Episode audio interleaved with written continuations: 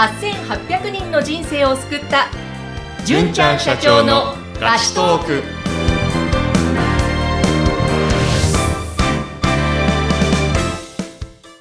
こんにちは。ピーチ株式会社の尾崎です。こんにちは、インタビュアーの山口智子です。さて、前回は、はいリモートワーク、まあ、フルリモートとかそういうのを取り入れていた企業も結構もう出社へというふうにどんどん移行しているとはい。言いましたね。うんまあでも、その、まあ、リモートワークが割と多くなった時代に、はい。例えば田舎暮らしに移って、うん。フルリモートだからと。はい。田舎でもそこのり出社せずにフルリモートで働く選択をした人もいると思うんですよ。あと、はいい、や、やっぱり今後もフルリモートがいいとか、そんな人も結構まだまだいるのかななんて思うんですが、そのあたり、はいどうですか、状況。ああ、そうですね。まあ、フルリモートよりも出社の方がいいっていうふうに、まあ、前回お話ししたと思うんですけども、はい。あの、すべての状況においてそれが絶対っていうことではないと思ってまして、うん。フルリモートの、とか、一部リモートの仕事をしたいっていう人を採用するのは、企業にとってもうん間口が広がってメリットがあることなので、うんまあ状況に応じて、例えばどうしても、えーリモートの方が仕事がしやすい。例えば、あの、介護しなければならないとか、お子さんの面倒見なければならないとか、まあいろんな理由があると思うんですけど、どうしてもやっぱリモート出ないけど、出ないと仕事はしづらいって方であれば、必ずしも絶対出勤しろみたいな話ではない。ので、まあ遠方に住んでいるど、どういう事情があるかわからないけども、まあそういう場合は、受け入れてくれる会社が、にとってもメリットがあるってことは完全になくなるわけではうんないと、はい、思っていますね。なるほど。確かに。はいそうですね。そ、そこのメリットも企業側にも働く人にもあるという部分はまだね、ありますもんとね。思います。逆にあの、地方の、えー IT 企業とかだと、あの、多分地元にあんまり人がいない関係か、フルリモートを前提として、あの、採用活動を進めていらっしゃるところももう、まだまだたくさんあるので、えー完全になくなるとは思わないんですけども、まあ、数は減ってるかなとうん思います。なるほど。はいなるほど。そうか。じゃあまあ、そういうリモートワークもありつつ、うんきっと完全に終わりではないんだろうなという、なんか。そうですね。完全には終わりではないです。あと、前回言ってなかった出社のメリットですね。うん。あの、健康面からもうちょっとお話できたらと思うんですけども、はい。まず、出勤が必要っていうのはですね、デメリットであり、メリットであると、あの、僕は思っています。おデメリットであり、メリットである。はい。デメリットっていうのは時間が、通勤中に時間が必要なので、うんあの、どうしてもその時間がかかってしまうっていうところですかね。うんあの、その間仕事ができたらどれだけ良いことだろうって思う人もいると思います。で、それ逆にか、逆に裏を返すと、出勤っていうこと自体がですね、あの、軽い運動になって目が覚めるっていうすごい大きな効果があるんじゃないかなとも思います。以前に、えっ、と、多分紹介したことあると思うんですけども、はい。朝散歩することによってうん目が覚めるし、脳内物質ですかね。あーいい、いいやつが出てですね、はいあの、幸福度が上がっていくっていう話もしたと思うんですけども。うん、してました。はい。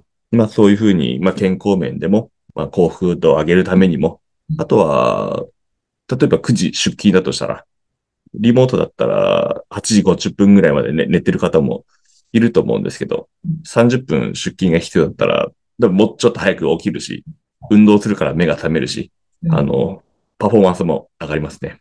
なるほど。はい。ちょっと余談ですけど、僕が尊敬しているメンターみたいな、あの、うん師匠みたいな、大きな会社のシステム開発会社の社長がいるんですけども、はい。彼は毎朝5時55分に起きていて、うん。で、9時までにはエンジン全開の状態にしているっていうふうに、彼はあの、新卒の時からずっとそういうふうにやってるって言ってたんですけど、へえ。はい、9時になってからあアクセル踏んでるようじゃ遅くてですね、もう9時始業の頃には、あの、脳みそもフル回転してる状態でうん。始業すると。だから、彼はいつも朝5時55分に起きて、うんえっ、と、犬の散歩をして、うんで、その後に仕事を始めて、フルスロットルの状態で9時を迎えてるっていうふうに言ってたんですけども、うんまあ、そういうふうにパフォーマンスを上げる意味でもですね、まあその通勤の時間確保するのはとてもいいことかな。確かにリモートワークずっと続けていると、はい。脳不足になりますよね。そうですね。それもあるかもしれません。あのー以前に、ポッドキャスト出ていただいた、弊社のパーソナルドクターの、えっ、と、中田先生もですね、よくおっしゃるんですけど、まず、歩く歩数ですかね。1日1万歩ぐらいは、あの、歩くようにというふうにお勧めされます。1万で歩。はい。あ10分でも20分でもいいから意識して歩くことがとても大事らしいんですね。うん。で、まあ、それはいろんな角度があるんですけど、その時に中田先生が言ってたのはですね、骨密度うんの例を挙げて、ちょっと私、前回直近の人間ドックで骨密度が若干少なめって出たんですよ。うん。はい。あれ？と思って、どういうことか全然わからなくて、カルシウム足んないのかな？って、あの、まあ、こうちゃんに聞いたらですね、そ骨に刺激を入れましょうって言ったんですよ。へえ。はい。骨に刺激ってどういうことですかって言ったらですね、あんまり骨に刺激が入ってないと、骨密が下がってくるらしい。どういうことかというと、ちゃんと歩いたり、飛んだりすることが大事らしいんですね。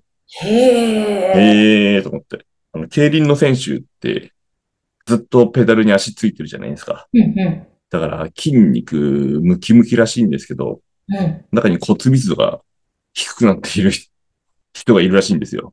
ええ、あ、そうか。動かないからか、こう。ず、ずっとあの、くっついてる状態でペダルに、ペダル、ま、はいはいはい。ペペダル回すじゃないですか。うん。だから筋肉は発達するんですけど骨密度が下がる。へへえ。ーって思いました。だから、その歩いたりとかすることっていうのは人間が健康を維持するためにとても大事なことなので、まあ本当に、あの、おまけみたいな感じかもしれないですけど、まあそういう観点でも、うんあの、大事かなとうん。思います。確かに。あのー私もやっぱりリモートがコロナ禍で長く続いて、うん。なんかもうとにかく体調がおかしいなとか、眠りが浅くなったなとか、いろいろガクって落ちた時期があったんですよ。はい。目も疲れるし、あうんこれどう考えてもズームのやりすぎとか、あとリモートでね、座ったままの状態だから、い。それかもと思って、もう本当意識して、うんはい。ね、純ちゃん社長に教えてもらったように朝散歩は意識してするようにしていますし、はい。もうなるべく合間いいからちょっと近くの公園の緑をめでに行ったりとかう、ん。なんかしらそういうことをすると、なだんだんやっぱりそうすると体って調子が良くなってくるんですよね。うんうんうん。これが例えば出社だったら必然的に出勤の段階で運動になりますし、あとははい。ランチ買いに行くとかもそうでしょうし、うん。結構体への影響も実は出社の方が良かったりするんですかね。ああ、それもあるかもしれないですね。あとは、メンタル的なところ、朝散歩の効果とかもあると思うんですけど、あと、リモート時代にですね、一人暮らしで家族と一緒に住んでなかったりとかしてですね、いう、あの、うちのエンジニアにですね、まあ、フルリモートで仕事してた人なんですけども、はい。仕事終わったら何してるのって聞いたら、あの、仕事用のパソコンを閉じて、うん。プライベート用のパソコンを開いて、そこからずっとまた何かしら、あの、パソコンで作業してますって言ってたんですよ。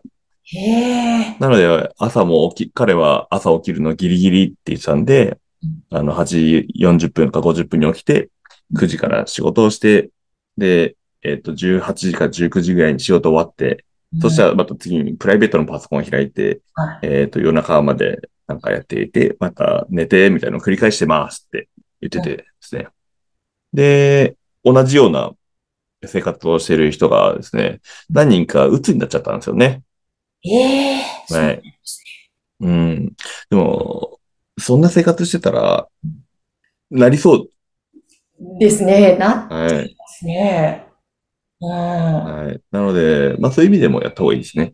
あとは、まあ今のは健康的な観点からですけど、うん。まあ仕事って、なんだろうな、自分のために仕事が存在してるではなくて、誰かが、どこかの誰かが何かの課題を解決するために、あの、存在しているものだと思うんですけど、これまた、ちょっと次回、このテーマでお話できたらと思うんですけど、あの、今、全体的なマーケットのトレンドといいますかうん、全体的に出社をしましょうっていう企業が増えている中で、はい。あの、やっぱ、じゃあ例えば仮に2年後とか3年後にもっと出社しなければならないっていう会社が増えた時に、うん。今ずっとリモートワークで慣れちゃっていて、もう出勤なんて絶対できませんってなっちゃってたらですね、その時戻れるのかっていうのはすごい不安と言いますか、あの大丈夫なのかなって思っちゃいますよね。うん。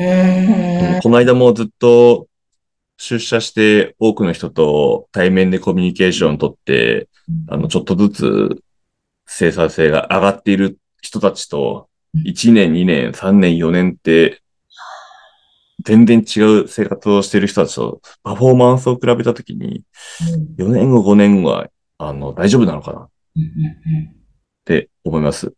あとは、その IT 業界の話で言えば、上流工程に行けば行くほど、出社が求められる傾向にあるですね。はいで、これは、知り合いの超大手のコンサルティングファームに、うんあの、いて仕事をしてる人に話、が言ってた話なんですけど、まあ、単価100万円とか150万とかぐらいになってくるとですね。うんで、その、P、PM とかはいコンサル系になると、ほとんどの場合が出社が求められる。ほうほう。はいまあ、そうじゃない仕事もあるんでしょうけど、うんあの、出社が求められるケースが非常に増えてくる。うん。だから今はリモートしかできないって言ってる人たち、これから成長していこうとしてるんだとしたら、大丈夫なのかな？すすごい疑問に感じるんですよねって彼が言ってて、そういうもんなのかなとまあ僕は思ったんですけども、うん。まあいろんな人たちがですね、これから出社した方がいいって言ってるし、そのメリットがたくさんあるんで、うんできる限りスキルアップとキャリアアップとうん。今後のためにも、まあそういうふうに対応できるようになっていった方がいいんじゃないかなと思っております。本当ですね。なるほど。もちろんいろんな選択肢があっていいけれども、うん。ね、今、純ちゃん社長がおっしゃったようにスキルアップ、そういうふうに目指していきたいのであれば、やっぱりどうやら出社の方がメリットは多そうな、ね、そんな感じですね。前回と話を伺って。うんまあもちろんさ、あの、冒頭でもお話しした通り、それが全てではないんですけど、うんまあそちらの方が確率論的に、あの、セットアップしていきやすいのであれば、よ、り高確率の方に舵を切った方が、うんえーメリットが大きくなるかなとうん思います。ですね。もうぜひ前回、今回と、えーかなり参考になるお話だったと思いますので、はい。聞いていただいて皆さんのね、これからのキャリアアップにも役立ててもらいたいなと思います。はい。えそして、えー、純ちゃん社長に相談してみたいなとか、いろいろありましたら、ぜひ、ピーチ株式会社までお問い合わせください。番組概要欄にホームページ掲載しています。はい。えーそして次回もどうぞお楽しみに。純ちゃん社長ありがとうございました。ありがとうございました。